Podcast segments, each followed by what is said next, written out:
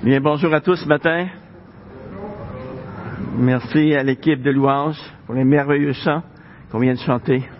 Je veux être en sa présence. Hein? Alors ce matin, euh, on a le plaisir d'avoir avec nous notre futur conférencier pour euh, samedi prochain. C'est ce que tu peux te lever, Silvio?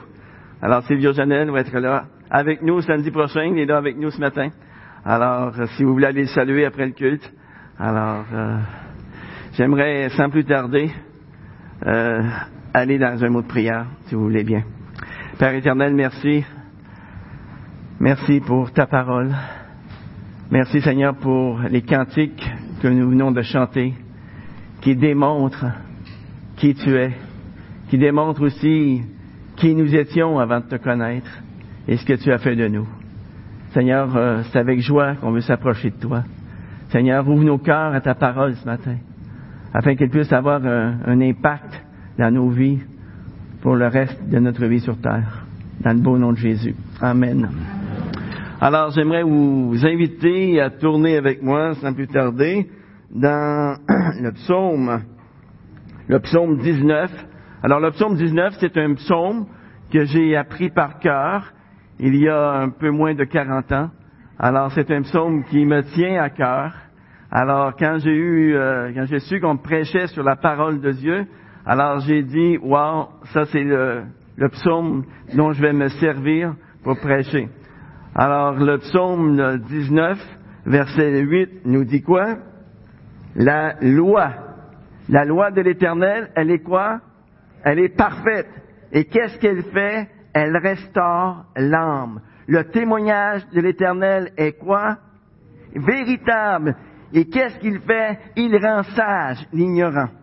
Les ordonnances de l'Éternel sont droites. Et qu'est-ce qu'elles font? Elles réjouissent le cœur.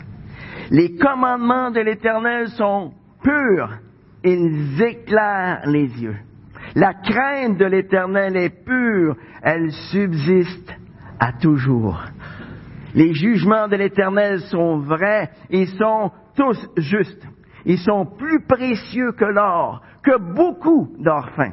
Ils sont plus doux que le miel, que celui qui coule des rayons. Ton serviteur aussi en reçoit instruction, et pour qui les observe, la récompense est grande. C'est-tu pas beau? Hein? C'est vraiment beau. Et c'est en grande partie à cause de ces versets-là que j'ai décidé, il y a un peu moins de 40 ans, d'apprendre ce psaume-là par cœur. Question maintenant. Vous êtes-vous déjà demandé pourquoi c'est plus important de lire la Bible que tout autre livre qui existe dans ce monde? Peut-être que présentement, vous vous dites, ah, moi, j'ai lu la, la Bible d'un couvert à l'autre une fois un peu plus spirituel que vous, va vous dire à côté, eh bien moi je l'ai lu deux fois d'un couvert à l'autre. Et vous allez toujours trouver un plus spirituel qui va vous dire, eh bien moi je l'ai lu trois fois d'un couvert à l'autre. Peut-être que présentement vous vous dites, mais pourquoi le pasteur insiste-t-il pour que je continue à la lire? Je l'ai déjà lu trois fois. Je l'ai déjà lu quatre fois. C'est vrai que nous, les pasteurs, nous frappons souvent sur le même clou. Mais est-ce que les pasteurs ont raison de le faire? Est-ce qu'ils ont raison de le faire? Saviez-vous que selon les statistiques, c'est pas moi qui les ai inventées, hein, mais selon les statistiques, environ 80% des chrétiens lisent peu ou pas du tout la Bible? La question est celle-ci. Pourquoi? Pourquoi? Eh bien, nous vivons dans, dans un monde où la communication n'a jamais été aussi facile. Par exemple, moi, lorsque j'allume la télé à 6 heures, je peux voir la guerre en direct en Syrie, sans aucun problème. Hein? Je vois des bombes sauter ici et là. Je peux même aller visiter des musées, indépendamment des canaux de télévision qu'on consulte. Alors, je peux même visiter des musées confortablement assis dans ma maison. Je peux même aller au cinéma confortablement assis dans ma maison. Pour nous, aujourd'hui, c'est très facile de devenir des, des, grands voyageurs de salon et par conséquent d'être très occupés. Par expérience, je sais que beaucoup de familles chrétiennes ne lisent pas ou peu la Bible. Et la raison qu'on me donne, bien souvent, c'est qu'ils sont trop occupés. Trop occupés. Les ados n'ont pas le temps. Les jeunes couples n'ont pas le temps. Les parents n'ont pas le temps. Et même les retraités n'ont pas le temps. Et ça m'a fait penser à un passage dans Ecclésiaste, chapitre 12, qui nous met en garde contre cela. Ecclésiaste 12 nous dit, Souviens-toi de ton Créateur pendant les jours de ta jeunesse, avant que les jours mauvais n'arrivent et que tu ne dises, je n'y prends aucun plaisir. Savez-vous, si on ne prend pas plaisir à la parole de Dieu lorsqu'on est jeune, il y a fort à parier que lorsque je serai rendu vieux, je n'y prendrai pas plaisir non plus. En fait, aujourd'hui, très peu de gens lisent la Bible d'une façon régulière. Et la vérité, ce n'est pas que nous n'avons pas le temps, mais nous avons d'autres priorités qui nous paraissent beaucoup plus importantes que celle de lire la Bible.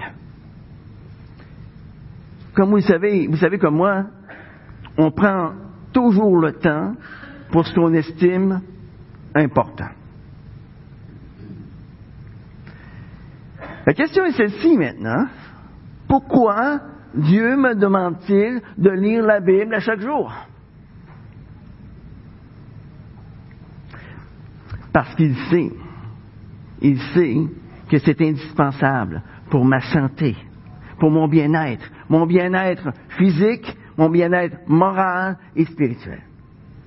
La Bible est la lettre d'amour que Dieu nous adresse. Saviez-vous ça? La Bible, c'est une lettre d'amour que Dieu nous adresse, à nous personnellement. Et parlant de lettre d'amour, il y a 42 ans, eh bien, alors que je venais tout juste de, fiancer ma belle Loïs, eh bien, elle est partie étudier à Vancouver pendant 48 jours. 48 jours. C'est long, ça, 48 jours. Et on s'était promis qu'on s'écrirait une lettre par jour. Et c'est exactement ce qu'on a fait. Imaginez maintenant, lorsque le courrier arrivait, je me précipitais à la boîte aux lettres, et là, je prenais tendrement cette lettre entre mes mains, et j'allais dans ma chambre, je refermais la porte, et là, hmm, et je l'ouvrais lentement. Je savourais le plaisir. Et ensuite, je lisais chacun des mots, chacune des paroles. C'était les paroles de ma bien-aimée. Et après l'avoir lu une fois, je la réalisais une deuxième fois pour m'imprégner bien comme il faut de ce qu'elle avait voulu dire. Et ensuite, je lui répondais par une autre lettre que je lui envoyais. Imaginez maintenant ce matin si je vous disais que pendant les 48 jours de son absence, j'ai pas trouvé le temps de lire aucune de ses lettres. Qu'est-ce que vous pensez, qu'est-ce que vous penseriez de l'amour que j'avais pour elle à ce moment-là? Pas fort pas fort. Hein? Alors maintenant, comment pourrions-nous dire, en toute franchise, que nous aimons Dieu, que nous aimons sa parole, si nous ne lisons pas sa parole? Dans le psaume 19, 8 à 12, que j'ai cité tantôt, nous avons un petit aperçu du pourquoi nous devrions lire la Bible. Mais ce n'est qu'un petit aperçu. Et à partir de différents textes de la Bible, j'aimerais regarder avec vous ce matin deux raisons pour lesquelles nous voulons lire la Bible à chaque jour. Et la première raison pour laquelle nous voulons lire la Bible à chaque jour, c'est en raison de ce qu'elle est. Et qu'est-ce qu'elle est? Elle est la parole de Dieu. À chacune des pages de la Bible, c'est Dieu qui me parle. Par exemple, dans le Pentateuque, les cinq premiers livres de la Bible qui vont de la Genèse jusqu'au Deutéronome, eh bien, l'expression Dieu dit revient plus de 800 fois. Plus de 800 fois. Dieu dit. C'est Dieu qui parle. Et dans sa prière, Jésus a pu dire, ta parole est la vérité. Jésus, dans un sens, a mis comme un sceau sur l'Ancien Testament. Il l'a authentifié comme étant la parole de Dieu. Ta parole est la vérité. En dehors de la parole de Dieu, vous avez besoin de chercher longtemps pour trouver la vérité. Mais ici, vous l'avez. Vous avez la vérité entre vos mains. Et juste là, juste là, ça devrait être amplement suffisant pour que nous la lisions à chaque jour. Remarquez ici, dans le psaume 19, versets 8 à 10, en l'espace de seulement trois versets, David va utiliser l'expression de l'Éternel à six reprises. La loi de l'Éternel, le témoignage de l'Éternel, les ordonnances de l'Éternel, le commandement de l'Éternel, la crainte de l'Éternel, les jugements de l'Éternel. Et parce que la Bible est la parole de Dieu, elle a un effet sur nous qui est de loin supérieur à tout ce que nous pouvons lire, tout ce que nous pouvons étudier, tout ce que nous pouvons écouter en ce moment. Par exemple, si vous lisez les journaux, si vous lisez les différents magazines, si vous lisez des livres de toutes sortes, que ce soit sur la psychologie, la théologie même, ou si vous écoutez la télévision ou la radio, rien de tout cela ne peut avoir de bons effets sur nous comme l'ont les Écritures. Pourquoi est-ce que je dis ça? Pourquoi est-ce que je dis ça? Tout simplement parce que toutes ces choses-là viennent de la parole de l'homme, alors que tout ce qui est écrit dans la Bible vient de la parole de Dieu. Dans 1 Jean chapitre 5 verset 9, c'est Dieu qui parle. Il dit que le témoignage de Dieu est plus grand que celui des hommes. En fait, il n'y a aucune comparaison possible entre le témoignage de Dieu et le témoignage des hommes. Vous savez, Dieu nous comprend mieux que n'importe qui d'autre. Il sait exactement ce qu'il y a dans le cœur de chaque être humain. Il connaît tous les faits. Il est le Dieu qui connaît toutes choses, tout ce qui est passé, tout ce qui est à venir. Il sait parfaitement bien comment chaque chose va finir. L'Éternel est le Dieu qui a tout créé. Il est celui qui tient tout dans sa main. Tout. Il est le Dieu qui comprend parfaitement comment l'univers fonctionne. Il est le meilleur des conseillers. Il est le plus grand des artistes. Tout ce qu'il nous dit dans sa parole est infiniment plus utile pour nous que ce que n'importe qui d'autre dans l'univers pourrait nous dire. Il est le Dieu qui nous parle à travers la création. Il est le Dieu qui nous parle à travers sa parole. Il est le Dieu qui nous parle à travers son Fils Jésus-Christ. Dans Hébreu chapitre 1, verset 1, la Bible nous dit qu'après avoir autrefois, à plusieurs reprises, de plusieurs manières, parlé à nos pères par les prophètes, ça c'est l'Ancien Testament, les amis, les prophètes. Dieu nous a parlé par le Fils en ces jours qui sont les derniers. Et ne pas vouloir s'asseoir à ses pieds pour écouter tout ce qu'il a à nous dire, c'est de la pure folie, les amis. Vous savez, parce que la Bible est la parole de Dieu. Par conséquent, elle est infaillible. Par conséquent, elle est parfaite. Elle est véritable. Elle est droite, elle est pure, elle est vraie. Elle est plus précieuse que l'or, que beaucoup d'or fin. Elle est plus douce que le miel, que celui qui coule des rayons. Et le prophète Jérémie pouvait s'exclamer, Tes paroles se sont trouvées devant moi.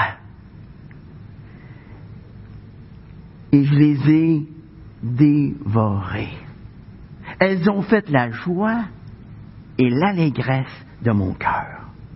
Le psalmiste, dans le psaume 1, versets 1 à 3, déclare Heureux l'homme qui ne marche pas selon le conseil des méchants, qui ne s'arrête pas sur la voie des pécheurs et qui ne s'assit pas en compagnie des moqueurs. Mais, mais qui trouve son plaisir dans la loi de l'Éternel et qui la médite jour et nuit.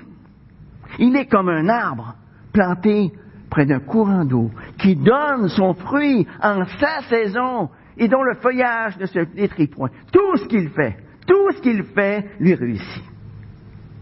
Les amis, exerçons-nous à apprendre la parole de Dieu par cœur. Si nous ne l'avons pas dans notre tête, eh bien, nous ne pourrons pas la savourer dans notre cœur. Nous ne pourrons pas non plus la manier pour nous défendre contre la tentation, contre l'ennemi. Que personne, que personne ne considère la Bible comme un objet sans importance. Ce serait se faire du tort à soi-même. Ce serait aussi mépriser ceux qui ont travaillé, qui ont souffert pour que cette parole soit mise entre nos mains.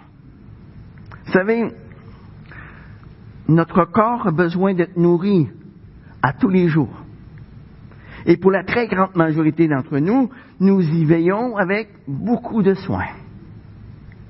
Eh bien, de la même manière, si nous sommes nés de nouveau, spirituellement, notre âme a aussi besoin d'être nourrie à chaque jour. À chaque jour. Et la nourriture de notre âme, c'est quoi? La parole de Dieu. C'est ça la nourriture de notre âme. Pas seulement une lecture rapide du texte dont on ne retient pas grand-chose, mais une méditation du texte que nous appliquons à notre âme. Qu'est-ce que ça veut dire méditer? Est-ce que vous avez déjà vu des vaches? Ah, dans la région de Saint-Hyacinthe, ici, on a une exposition à chaque année. Alors, vous avez l'occasion de voir des vaches. Et après avoir brouté, après avoir mangé rapidement la nourriture, la vache, qu'est-ce qu'elle fait? Elle rumine. Elle rumine pendant des heures et des heures et des heures. La nourriture qu'elle a avalée un petit peu trop rapidement revient à sa bouche et elle rumine, rumine. Eh bien, méditer la parole de Dieu, c'est exactement ça. C'est de la ruminer. Après l'avoir lu, Supposons que je lis un psaume ce matin et je m'en vais puis j'y repense plus de la journée. Qu'est-ce que je veux retenir du psaume? rien du tout.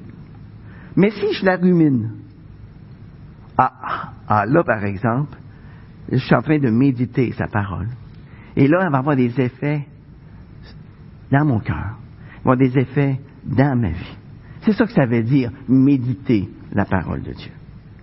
C'est la ruminer tout au long de la journée. Pour que lorsqu'on a à prendre une décision, eh bien, cette parole-là nous guide, nous instruit, nous rend sages. Elle fait tout ça. Au début du verset 10, David déclare, Les jugements de l'Éternel sont vrais. Ils sont tous justes. Ils sont plus précieux que l'or, que beaucoup d'or. Ils sont beaucoup plus précieux que l'or, que beaucoup d'or fin. Et à la fin du verset 11, qu'est-ce qu'on lit? Pour qui les observe, la récompense est grande. Si jamais vous avez à faire un choix entre la parole de Dieu et l'or, choisissez la parole de Dieu. Si jamais vous avez à faire un choix entre la parole de Dieu et beaucoup d'or, choisissez la parole de Dieu. Si jamais vous avez à faire un choix entre la parole de Dieu et beaucoup d'or fin, choisissez la parole de Dieu. Le point est parfaitement clair ici. Les bénéfices de connaître, de mettre en pratique la parole de Dieu sont infiniment plus grands que tout ce que l'or et l'argent peuvent acheter. Infiniment plus grands. Si vous êtes tenté de lire votre journal ou de consulter l'Internet avant de lire la parole de Dieu, eh bien, rappelez-vous que ce n'est pas le choix le plus judicieux. Ce comportement ressemble beaucoup à celui d'un enfant qui choisit une vieille scène noire, complètement désuète aujourd'hui, hein, au lieu d'un scène, parce que la scène noire est plus grosse. Pour nous qui connaissons la valeur du scène, on trouve ça ridicule. Mais lorsqu'on comprend ce qu'est la parole de Dieu, eh bien, lire le journal ou consulter l'Internet, c'est tout aussi ridicule que de lire la parole de Dieu en premier. Une personne sage, c'est une personne dont la vie est centrée sur Dieu, centrée sur sa parole. Quelquefois, j'entends des discussions entre chrétiens qui se demandent quelle est la, meilleure version de la Bible? J'ai entendu ça dernièrement. Et certains préfèrent les anciennes versions, alors que d'autres préfèrent les nouvelles versions. Mais pour moi, ce qui est important, ce n'est pas quelle version de la Bible vous préférez, mais si vous la lisez ou pas. La meilleure Bible, c'est toujours celle qu'on lit. C'est toujours celle qu'on médite. C'est toujours celle qu'on étudie. La valeur d'une Bible augmente au fur et à mesure que nous nous en servons. Et ceci m'amène au deuxième point. Nous voulons lire la Bible à chaque jour, non seulement en raison de ce qu'elle est, mais aussi en raison des bienfaits qu'elle nous procure. Dans le psaume 19, versets 8 à 11, nous voyons que la Bible restaure l'âme. Elle rend sage l'ignorant. Elle réjouit le cœur. Elle éclaire les yeux. Elle subsiste à toujours. Elle est juste. Elle récompense ceux qui la mettent en pratique. Wow! Regardons le premier point. La parole de Dieu restaure l'âme. Si chaque, journée de la vie du chrétien était meilleure que la précédente, eh bien Dieu n'aurait jamais besoin de nous restaurer. On serait toujours euh, high. Hein? Mais tout le monde sait que les chrétiens doivent passer par des moments difficiles quelquefois. Et leur joie peut fluctuer tout au long de leur vie. Jour après jour, nous pouvons être exposés à différentes attaques de l'ennemi. Et par conséquent, nous avons, nous aussi, besoin d'être restaurés par sa parole. On en a besoin. On en a besoin, les amis. Vous savez, la tristesse, la dépression, le doute n'arrivent pas seulement à ceux qui sont peu spirituels.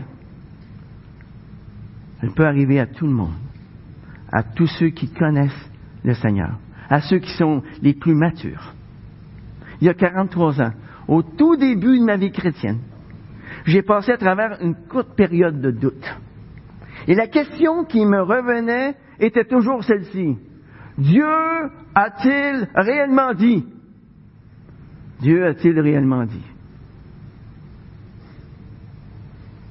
Je ne savais pas à ce moment-là que c'était exactement la même question que Satan avait posé à Adam et Ève dans le jardin d'Éden et qui avait causé leur chute.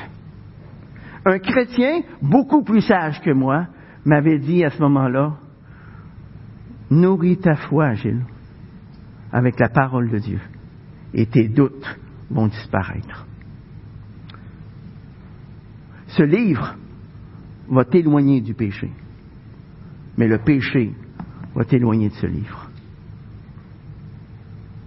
La véritable foi se construit, se nourrit constamment de la parole de Dieu. Ce que j'ai appris à travers les années, c'est que la vie chrétienne n'est pas un jardin à l'eau de rose où il n'y a que des lendemains agréables. La vie est parsemée d'épreuves de toutes sortes. Et ceci fait en sorte qu'il y a des jours où nous pouvons vraiment nous sentir tristes, nous pouvons nous sentir déprimés. Et la parole de Dieu peut être à ce moment-là d'un grand secours pour nous. Un grand secours. Saviez-vous ça? La parole de Dieu peut vraiment, mais vraiment nous restaurer à ce moment-là. Le deuxième bienfait que la parole de Dieu nous procure, c'est qu'elle nous rend sages. Elle rend sage l'ignorant. L'ignorant que j'étais.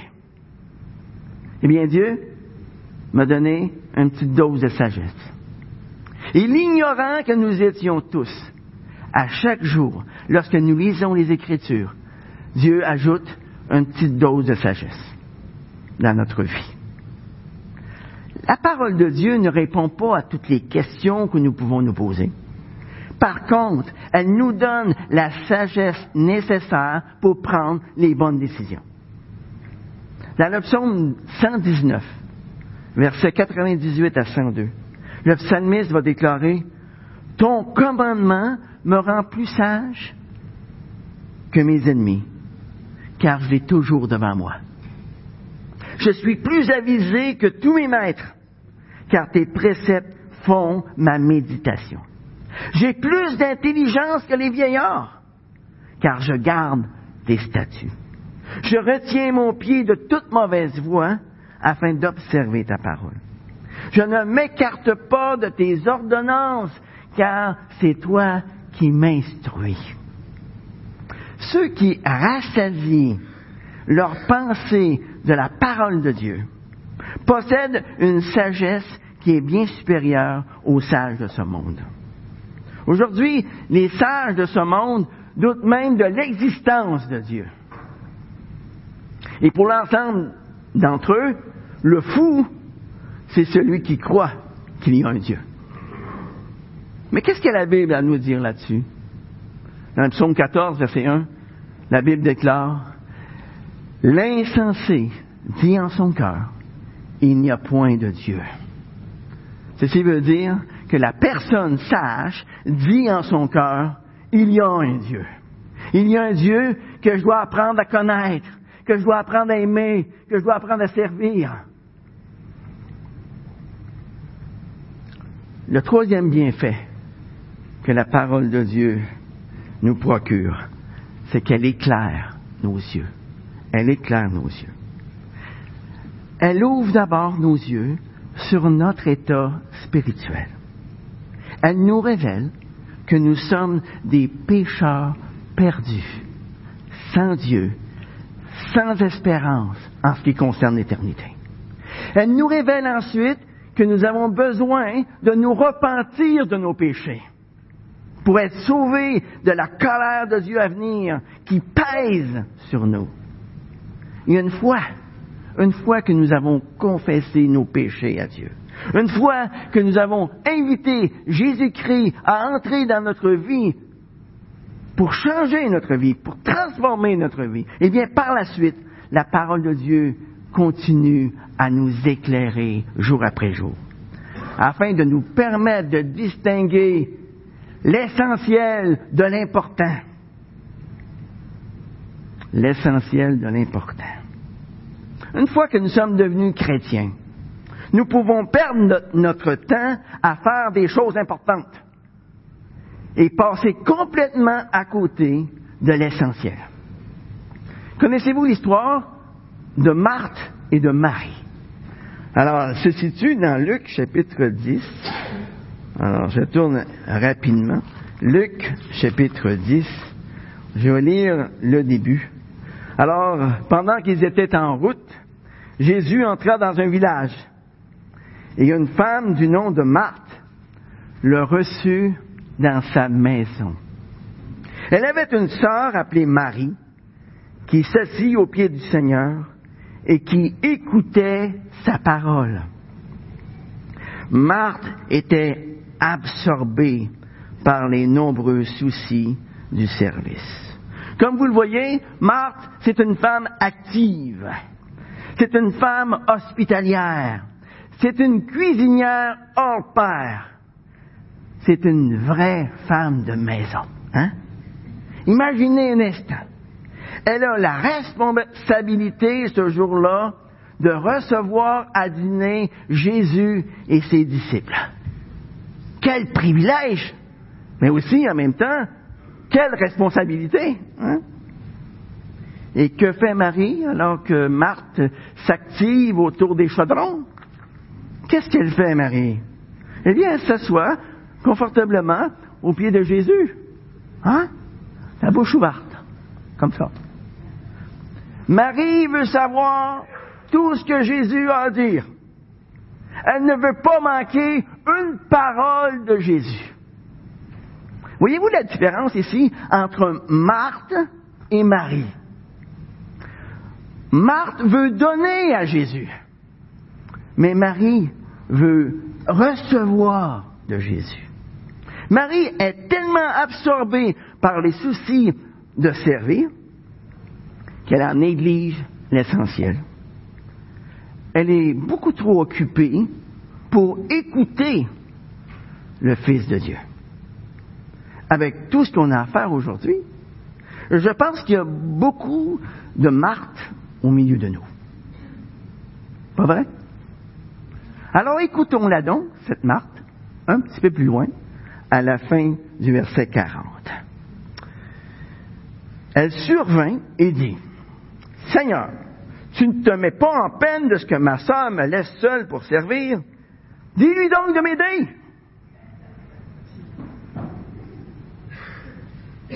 Ça ne devait pas sortir d'où, son affaire. Hein? Ici, le presto, il vient d'exploser. Et là, ça, ça sort. Elle réclame justice, sa justice. Je l'imagine en train de ruminer par en dedans. Mais voyons donc, Jésus est aveugle? Il voit pas que je suis seul à, à, préparer le repas et à servir. Et frustré dans nos droits. On est capable de tout, les amis. On est même capable de blâmer le Seigneur. C'est pas juste, Seigneur. Comment ça se fait que tu lui dis pas de le venir m'aider? Tu devrais lui dire.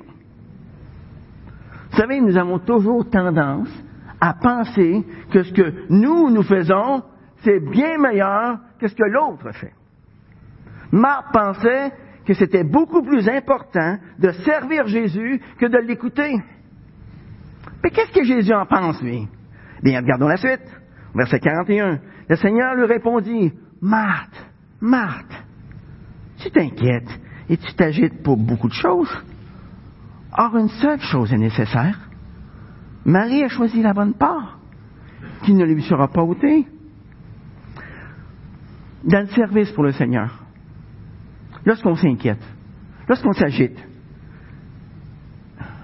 c'est très facile pour nous de manquer l'essentiel. Il y avait une chose dans la vie de Marie qui était plus importante que n'importe quoi d'autre. C'était de s'asseoir et d'écouter Jésus. Écouter la parole de Dieu. Est-ce que ça veut dire ça que notre service pour lui est inutile? Non, absolument pas. Toute activité faite pour le Seigneur peut être très bonne. Par contre, cette activité-là doit être le fruit d'une intimité profonde avec Dieu. Et ça, ça suppose, ça suppose que nous avons pris le temps, suffisamment de temps, pour l'écouter dans sa parole. À cause de sa communion avec Dieu, Marie avait une, un genre de visibilité spirituelle que les autres n'avaient pas, même les apôtres. Regardons maintenant Marie à six jours de la mort de Jésus. Marie, qu'est-ce qu'elle fait?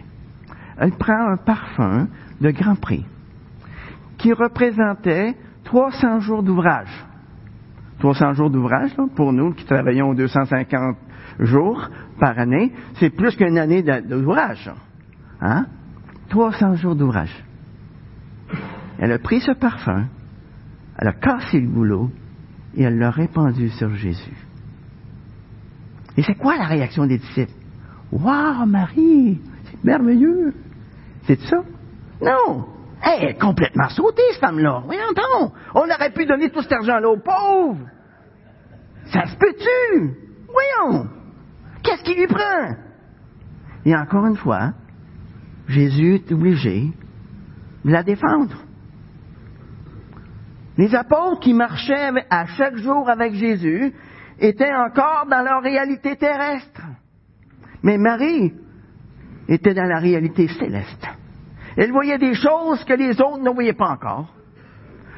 Et aujourd'hui, les amis, si nous sommes en couple, nous avons nous aussi besoin de distinguer l'essentiel de l'important.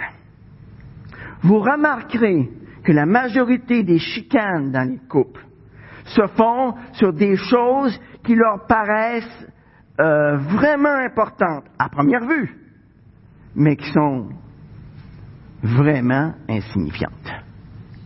Analysez une de vos dernières chicanes que vous avez eues et vous allez réaliser que ce qui est parti la chicane, c'était vraiment, mais vraiment insignifiant. OK? La semaine dernière, une amie de ma femme, elle lui a partagé qu'elle avait beaucoup de difficultés à rester calme avec son mari non chrétien. Lorsqu'au lieu d'utiliser l'autoroute pour aller à tel et tel endroit, eh bien, il utilisait des petites routes de campagne où les fossés étaient très profonds. Et ça, ça la mettait en boule, mon ami. Hein? Elle se fâchait contre son mari. Elle était en colère. Mais lors de son culte personnel, il y a un verset de la Bible qui lui a touché droit au cœur. Et ce verset disait, faites tout sans murmure ni discussion elle a décidé de mettre de côté ce qui lui paraissait important afin de ne pas mépriser son mari, mais plutôt de l'élever. Aujourd'hui, si nous avons des enfants à la maison, nous avons aussi besoin, plus que jamais, de distinguer l'important de l'essentiel. Si nous nous attardons à toutes les petites pécadilles que nos enfants peuvent faire, nous allons toujours être sur leur dos et nous allons les irriter pour des niaiseries. Mais ce n'est pas ce qu'on veut faire, n'est-ce pas? Éphésiens 6, verset 4 nous dit, Et vous, pères, et vous, parents, n'irritez pas vos enfants, mais élevez-les en les corrigeant et en les avertissant selon le Seigneur. Voyez, la lecture de la Bible doit devenir une réalité qui est applicable dans notre vie de tous les jours. C'est une parole vivante qui s'applique jour après jour dans ma vie. Mais pour cela, à chaque jour, je dois me laisser instruire par la parole de Dieu. Dans Deutéronome chapitre 32, versets 46 et 47, Moïse va donner un avertissement aux enfants d'Israël. Il va les exhorter comme suit. Prenez à cœur toutes les paroles que je vous conjure aujourd'hui de commander à vos fils, afin qu'ils observent et mettent en pratique toutes les paroles de cette loi. Car ce n'est pas pour vous une parole creuse, c'est votre vie. C'est votre vie. La parole de Dieu n'est pas une parole insignifiante. Elle est une question de vie ou de mort. Si durant notre vie ici-bas, vous considérez les Écritures comme une chose sans importance, vous le paierez de votre vie. Dans Romains chapitre 10, verset 17, Jésus pouvait dire, la foi vient de ce qu'on entend, et ce qu'on entend vient de la parole de Dieu. La foi vient de ce qu'on entend. Qu'est-ce que j'entends à chaque jour? Est-ce que c'est la parole de Dieu? Eh bien, ça va avoir des effets durables dans ma vie. Est-ce que c'est la parole des hommes que j'entends à chaque jour? Ça aussi, ça va avoir des effets durables dans ma vie, mais pas pour la bonne cause. Vous voyez, la foi qui fait démarrer notre vie chrétienne, eh bien, vient de l'écoute de la parole de Dieu. Dans Galates chapitre 3, verset 2, l'apôtre Paul va poser une question aux chrétiens, de Galates. Il va leur demander, est-ce que c'est en pratiquant la loi que vous avez reçu l'Esprit ou bien en écoutant avec foi? La réponse est évidente. Hein? C'est en écoutant avec foi. Mais en écoutant quoi? La parole de Dieu. La parole de Dieu. La, parole de Dieu ne revient pas à lui sans effet, sans qu'elle ait accompli sa volonté. Dans Jean 8, verset 32, Jésus va dire, vous connaîtrez la vérité, et la vérité vous rendra libre. Vous rendra libre. La liberté dont Jésus nous parle ici est celle qui nous affranchit de l'esclavage du péché. Le psalmiste pouvait s'écrier, je serre ta parole dans mon cœur afin de ne pas pécher contre toi. Réalisons-nous ce matin que nous avons un trésor inestimable entre nos mains. C'est ça que j'ai essayé de vous communiquer ce matin. Nous avons un trésor inestimable entre nos mains. Et pour que je puisse puiser dans ce trésor, qu'est-ce que j'ai besoin de faire? L'ouvrir. Ouvrir, tout simplement. Il y a bien des années, eh bien, j'ai entendu l'histoire d'une vieille dame écossaise qui vivait dans une pauvreté profonde. Et plusieurs années auparavant, eh bien, son fils était parti pour l'Amérique. Il n'était jamais revenu dans son pays natal. Et un jour, un ami de longue date est venu rendre visite à cette vieille dame. Et là, il s'était perçu de, la pauvreté profonde dans laquelle elle vivait. Il lui a demandé, Coudon, euh, votre fils, euh, est-ce qu'il vous envoie de l'argent de temps en temps? Et à contre-cœur, la vieille dame a répondu, non, mais il m'écrit des belles grandes lettres. Il m'envoie des, des images intéressantes. Le, visiteur bouillait en dedans. Il était sur le point de dire ce qu'il pensait de ses fils ingrats. Mais il a retenu ses paroles. Et avec douceur, il lui a demandé Est-ce que je pourrais voir ces images intéressantes dont vous me parlez? La dame les a sorties de son tiroir. Et l'ami n'en croyait pas ses yeux. Il n'en croyait pas ses yeux. C'était des billets de banque d'une valeur considérable. Des billets de banque. Des 100 dollars, des 1000 dollars. Elle avait tout ça dans son tiroir. Et elle vivait dans une pauvreté profonde, sans savoir qu'elle avait une fortune entre ses mains.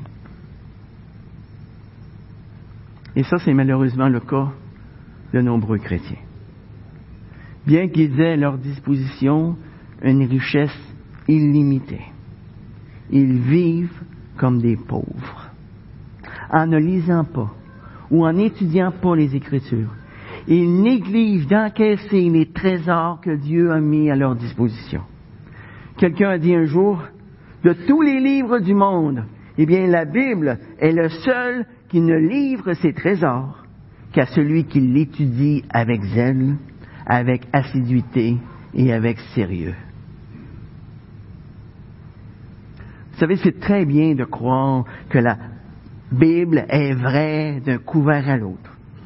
Mais si nous ne la lisons pas, si nous ne mettons pas en pratique ce qui est écrit, ça, ça revient à ne pas encaisser les chèques de banque qu'on a à notre disposition. Beaucoup trop de gens aujourd'hui laissent leur Bible sur les tablettes de leur bibliothèque au lieu de la mettre dans leur cœur. Et ça, ça fait en sorte qu'ils n'extraient rien du tout des richesses de la parole de Dieu. Le prophète Jérémie pouvait dire, je le reprends une deuxième fois parce que c'est important, j'ai recueilli tes paroles et je les ai dévorées. Tes paroles ont fait la joie et l'allégresse de mon cœur. Qu'est-ce qui va en être de nous durant l'année 2017? Au début de l'année, on s'est donné comme projet de lire la Bible d'un couvert à l'autre durant l'année. Alors lorsque Donald est arrivé avec ça au mois de décembre, alors on a applaudi les anciens, on a trouvé que c'était une excellente idée et on a dit, wow, excellent. Si le peuple de Dieu qui est à Saint-Hyacinthe commence à lire la Bible d'une façon régulière, jour après jour, et qu'il le lise d'un couvert à l'autre, eh bien, on va voir des changements profonds dans chacune de nos vies. C'est important d'être nourri. Et ceux qui ne la lisent pas encore, en voyant les changements qui s'opèrent chez ceux qui la lisent, vont avoir le goût aussi de la lire. Parce qu'ils vont voir que ça change les vies. La parole de Dieu change les vies. Ma question est celle-ci. Où seront nos priorités en 2017? Est-ce qu'écouter la parole de Dieu va être une priorité pour nous en 2017? Est-ce que nous jugerons plus important de travailler pour Jésus que de l'écouter? Est-ce que lire la parole de Dieu va être pour nous un rendez-vous quotidien essentiel? Est-ce que les Écritures seront pour nous plus précieuses que l'or, que beaucoup d'orphins? Est-ce que les Écritures seront pour nous plus douces que le miel, que celui qui coule des rayons? Vous savez, la vraie joie, la vraie joie ne peut se trouver que dans la foi en Dieu. Comment, dans nos heures sombres en 2017, notre joie pourra-t-elle subsister si elle ne s'appuie pas sur les promesses de la parole de Dieu, qui déclare que Dieu fera concourir toutes choses à notre plus grand bien? Prions.